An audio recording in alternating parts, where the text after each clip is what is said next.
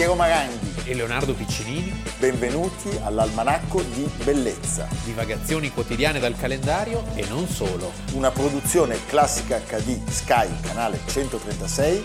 In collaborazione con Intesa San Paolo.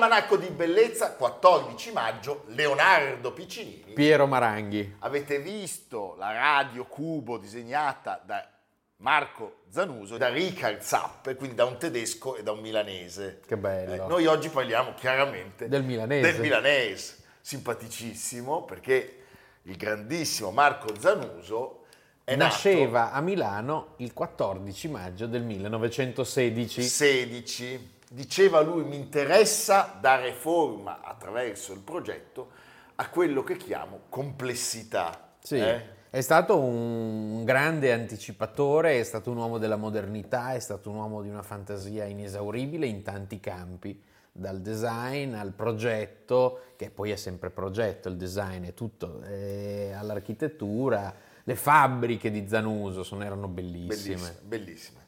È uno dei padri fondatori del nostro design industriale e il suo stile, lo stile Zanuso, ha un approccio che supera, ma di netto proprio, l'estetica e ingloba le, le funzioni, le funzioni pratiche e, e, e tecnologiche, affidandosi a queste linee curve che ancora oggi sorprendono, perché appunto la radio che avete visto, penso alle televisioni, penso alle imbottiture, i materiali che lui era capace di usare. E poi ci sono i progetti di architettura. Secondo Zanuso la forma di un oggetto destinato alla riproduzione seriale e all'utilizzo di tutti i giorni è sintesi di opportunità e sperimentazione in un processo che lega creatività, produzione e contesto socioculturale.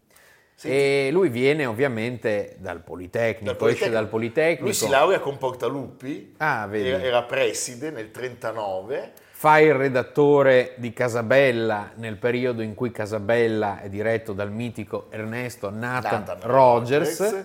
E durante gli studi universitari comunque lui già viene segnalato alla, alla, alla comunità degli architetti milanesi per il suo progetto e si aggiudica il primo premio il premio Littorio. Sì, i littoriali dell'architettura. Per un progetto in Valmalenco. Sì, un rifugio alpino. E sappiamo anche, questo è un po' più, come dire, sommerso come, come fatto, che non avendo, diciamo, la fede sufficiente, quando Portaluppi fa la sede del Partito Nazionale Fascista a Milano, quella de, di Piazza San Sepolcro, affida dei giovani studenti, proprio perché sono ancora puri, e non corrotti, la, la, grande sala dei martiri fascisti, quella dell'obbedisco, presente, presente, presente, sì. compagnia cantante, e tra questi c'è proprio Zanuso. Insomma, è un enfant prodige, cioè è uno che parte subito fortissimo, e ehm, però sappiamo che eh, parte forte ma arriva forte, nel senso certo. che la certo. sua è una vita di successi continui, anche ogni tanto di polemiche, come è giusto che sia. Credo che il momento diciamo, in cui più si mette in luce è quello degli anni 50, quando sia l'esperienza con Adriano Olivetti, le fabbriche di San Paolo, di Buenos Aires, che sono fatte con soluzioni costruttive inedite, con questi elementi modulari che consentono un ampliamento. Una reiterazione. Sì. E dall'altra parte con alcuni esperimenti che avranno esito eh, limitato, però che sono esperimenti di grande qualità. Penso ad esempio al caso di Arenzano nel 58, insieme a Gardella concepisce una sorta di gate community a picco sul mare. Sì. Eh, a cui partecipa eh, il meglio dell'architettura milanese, da Caccia Dominioni a Gio Ponti, a eh, Vico Magistreti, penso alla Casa Rosa di Vico Magistreti, cioè un bellissimo esempio di qualità architettonica sul mare che purtroppo rimarrà un caso molto limitato perché poi invece la speculazione, l'allottizzazione delle coste italiane è tutta da vedere. Gli ecomostri. Senti, abbiamo citato Ernesto Nathan Rogers e mi piace citare Guido Canella, grandissimo architetto e intellettuale che di Zanuso diceva è il più problematico tra gli architetti italiani è il più tipico rappresentante di quella generazione di mezzo che è venuta alla ribalta eh, nell'immediato dopoguerra. Perché la sua, la sua, è una funzione anche di teorico molto importante e certamente c'è un tema che domina il dibattito, cioè la ricostruzione. La ricostruzione, soprattutto perché, Milano che era stata ecco, bombardata Milano è un laboratorio pazzesco per questi giovani architetti che hanno idee nuove, eh, che hanno grande ispirazione e grande capacità di aggiornamento su quello che succede nel resto del mondo. C'è anche una sua partecipazione politica, lui è nel Consiglio Comunale della città dal 56 al 60 ed è soprattutto fondatore dell'ADI, l'Associazione per il Disegno Industriale, di cui, di cui sarà un protagonista assoluto. Beh, presidenza dal 66 al 69, insomma stiamo parlando di un numero uno della nostra storia. Just like ADI Design Museum, a space that breaks all the schemes in 2,543 pieces. That's the number of works that have been awarded the Adi Compasso d'Oro Award, as well as the more than 2,000 honourable mentions in the collection. A museum where the history of Italian iconic design meets the most contemporary creative trends in a space that is open in every possible way. That's what Addi Museum is about. Nell'immediato dopoguerra iniziano i suoi sodalizi. Tu hai parlato di Gardella, è importante ricordare quello con la Arflex, un'azienda di mobili che eh, era stata fondata da dei tecnici che provenivano dalla Pirelli e eh, appunto I nuovi, materiali, i nuovi materiali venivano utilizzati per i rivestimenti, penso alla gomma piuma. Certo. Quindi c'era una ricerca e una visione tutta proiettata verso il futuro, verso la sperimentazione. Quindi arte, bellezza e tecnologia. E tecnologia. Nasce nel 1951 una poltrona mitica che si chiama Lady. E ancora prima della Lady lui era stato incaricato per ideare gli arredi dell'opera teatrale La famiglia Antrobus. Sì, e di Thornton Wilder. Di Thornton Wilder per il piccolo teatro, pensate, piccolo teatro che poi lui avrebbe costruito certo. e progettato. Nelle varie estensioni. Questa poltrona verrà messa in produzione dalla Arflex e lui, memore appunto di questa esperienza, la chiamerà proprio Antropus. È un protagonista di cui si parla troppo poco, è un uomo che ha saputo anticipare in tanti campi eh, e che sì, viene poco ricordato. Se ne parla soprattutto per il suo ruolo legato al piccolo, appunto, perché noi ricordiamo che eh, del piccolo eh, recupera il vecchio teatro Fossati eh, a partire dal 1979 che Streller aveva individuato come luogo da risistemare e che poi è stato intitolato a Mariangela Melato, ricordiamolo scomparso dieci anni fa, e poi ha fatto il piccolo che oggi porta il nome eh, di, proprio di Streller, inaugurato nel 98, quindi un anno dopo la morte di Streller, sulle note del Così fan tutte, Così fan tutte che era stato che l'ultimo suo lavoro. È stato un progetto carico di polemiche per i costi, uh, i tempi. C'è un aspetto però che mi piace sottolineare, da fruitore. Zanuso sapeva di che cosa si stava parlando. Cioè il teatro, il piccolo teatro di Zanuso, lo Streller, è un teatro dove si ha la fortissima sensazione di partecipare a un rito. E anche il e melato. E anche, anche il melato. Cioè anche recentemente ci è capitato di stare proprio anche nelle cosiddette piccionaie, questa struttura che recupera l'idea della corte padana e è un teatro veramente molto funzionale. Sì, questo dimostra la sua cultura, la sua sì. intelligenza. Senti, non possiamo non citare alcuni eh, dei suoi lavori con Sapper, con il tedesco Richard Sapper. Le macchine da cucire. La, Necchi, Borgletti e poi gli oggetti stupendi per Brion Vega, eh, le radio cubo. Salutiamo l'amico Ennio Brion. Ennio Brion.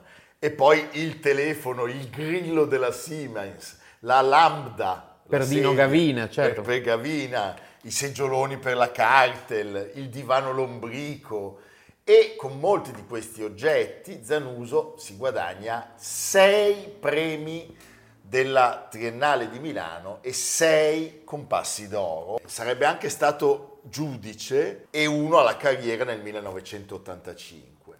Senti, l'architetto degli anni 60, appunto tu hai citato le fabbriche, gli uffici e la residenza e anche l'edilizia scolastica, che è importante sì. le commesse, pensiamo per esempio alla Cedis di Palermo 1954, poi tu hai citato certamente Buenos Aires, San sì, Paolo del um, Brasile. Sì, ho in mente in particolare proprio le fabbriche, eh, penso anche alle fabbriche dopo gli stabilimenti dell'IBM, nel 77 quello di Segrate, nell'82 quello di Roma che è bellissimo, c'è in lui questa soluzione sempre tra l'impiantistica e l'architettura, che è una soluzione che anticipa il futuro, è molto sorprendente. Molto sorprendente. È giusto anche ricordare che su proposta dell'Accademia di San Luca lui riceve il premio per l'architettura dal Presidente della Repubblica nel 1999 e una laurea honoris causa in design industriale al Politecnico di Milano. Senti, lui si è spento in piazza Castello nella sua casa l'11 luglio del 2011. Oggi, se voi andate al MoMA di New York, alla Triennale di Milano e in molti altri musei, potete vedere le sue creazioni e eh, vogliamo anche ricordare che le poste italiane hanno dedicato un francobollo della serie sul design a four line, la sua poltrona. Eh? Bellissimo. Beh, grandissimo Zanuso. Poi doveva essere molto simpatico.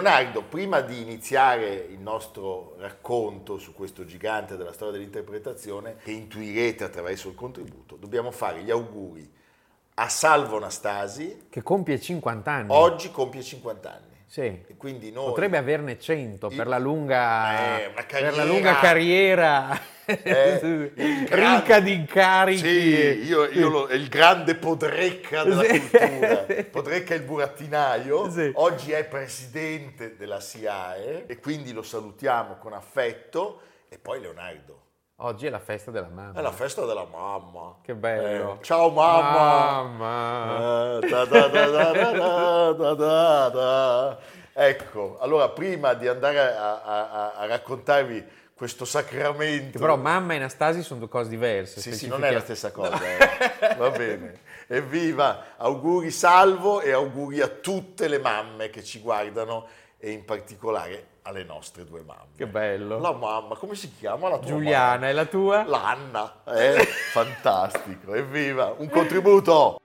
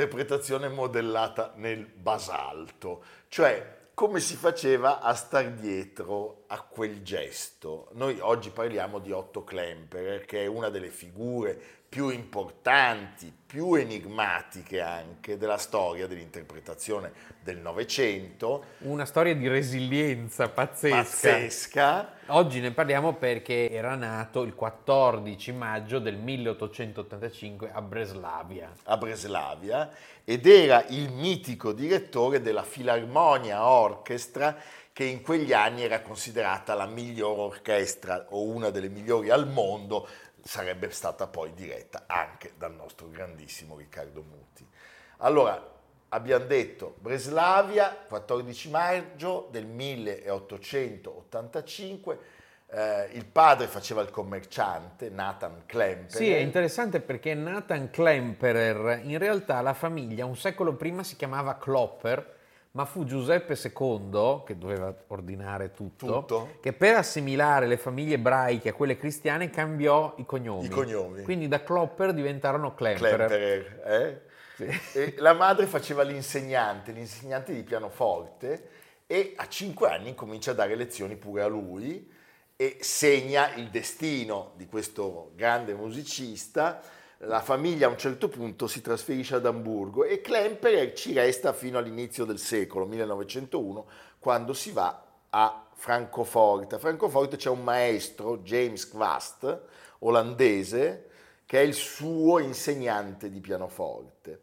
Quando Quast si trasferisce a Berlino per insegnare al conservatorio, eh, Klemperer lo, lo segue, lo segue e incomincia anche a seguire i corsi di composizione e soprattutto i corsi di direzione d'orchestra con Hans Pfitzner. Come si chiamava? Pfitzner, sì, eh, noto. Eh, tant'è che veramente il contrasto è forte, perché lui va a lezione da Pfitzner, poi Klemper è uno che doveva andarsene. Sì, poveretto, anche contro voglia magari, eh. però.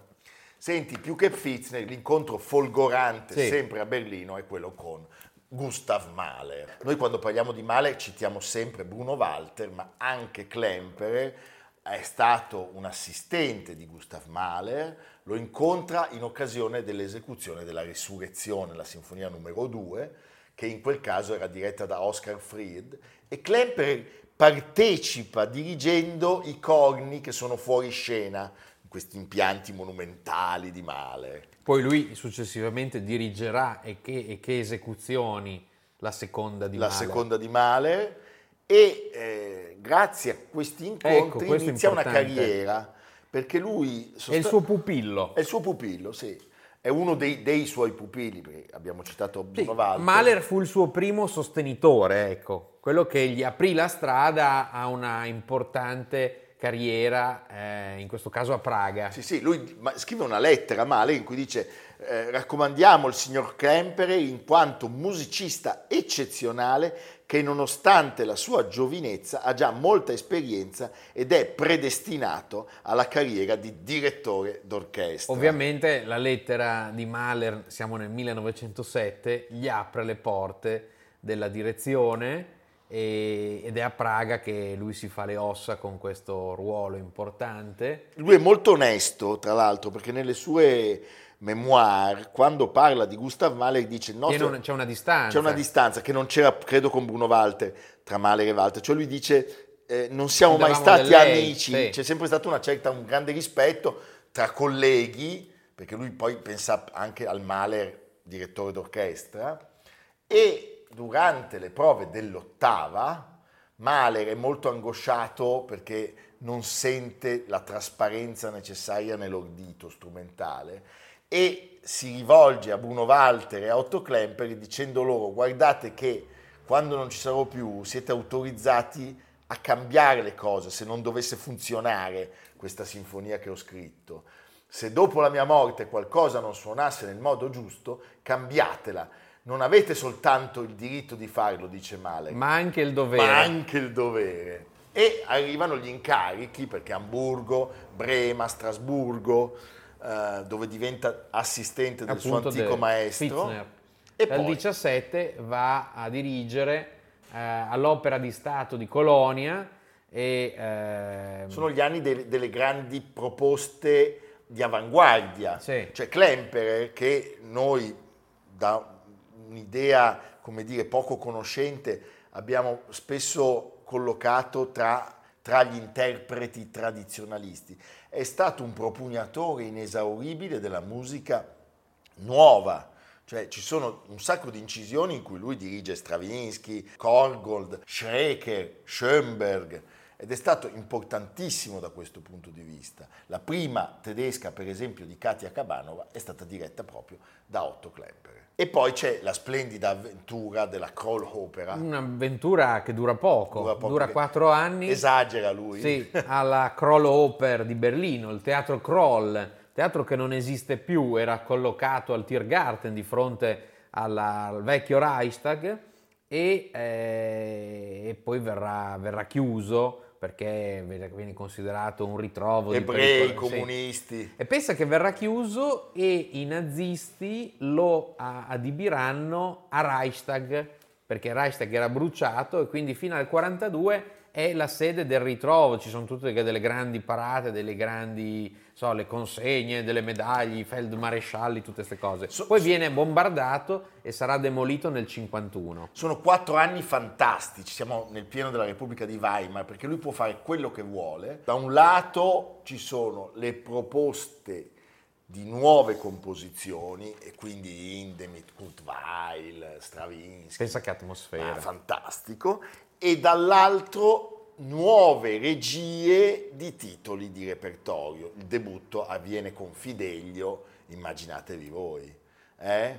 Purtroppo però le tensioni di quel periodo, la Repubblica di Weimar, eh, la sperimentalità delle proposte, fanno sì che il luogo venga visto come un ritrovo di pericolosi sovversivi e, e siamo ancora prima del nazismo. Siamo eh. ancora prima, Però nel preventivo. 31, nel 31 sì. i disordini, le polemiche, gli attacchi fanno sì che questa esperienza finisca bruscamente. E bruscamente, come bruscamente lui con la sua famiglia nel 33 deve lasciare la Germania. E va direttamente negli Stati Uniti. Non passa dal, no. dalla Svizzera o dall'Olanda. Tornerà poi a Londra, sì, ma dopo. Dopo negli Stati Uniti che cosa succede? Beh, gli viene affidata un'orchestra straordinaria, la Los Angeles Philharmonic, ma, ma il suo rapporto così rigido, così rigoroso. Ci sono le conversazioni in cui lui rimprovera Bruno Walter e dice tu sei troppo tenero con l'orchestra, perché Klemper era veramente eh, ieratico. Padre padrone. Eh, creano molti problemi con le orchestre americane e poi questo carattere poco conciliante, oggi sappiamo, aveva anche un disturbo proprio sì. di bipolarità. Sì, il suo carattere era, poteva essere veramente difficile, mm, quindi questo non facilitava i rapporti con le orchestre. Ascoltiamolo parlare di Bruno Walter. Walter is a very good conductor, and, uh, but he is an absolutely other character than I am. You see, uh, it's, uh, it's difficult to speak about this, but you see, he is very uh, conciliating and very elegant and very mild, and I am not. And he's very romantic. Very romantic. I'm not at all. And he is what we call, but uh, not misunderstand, he is a moralist. I'm an immoralist. Absolutely.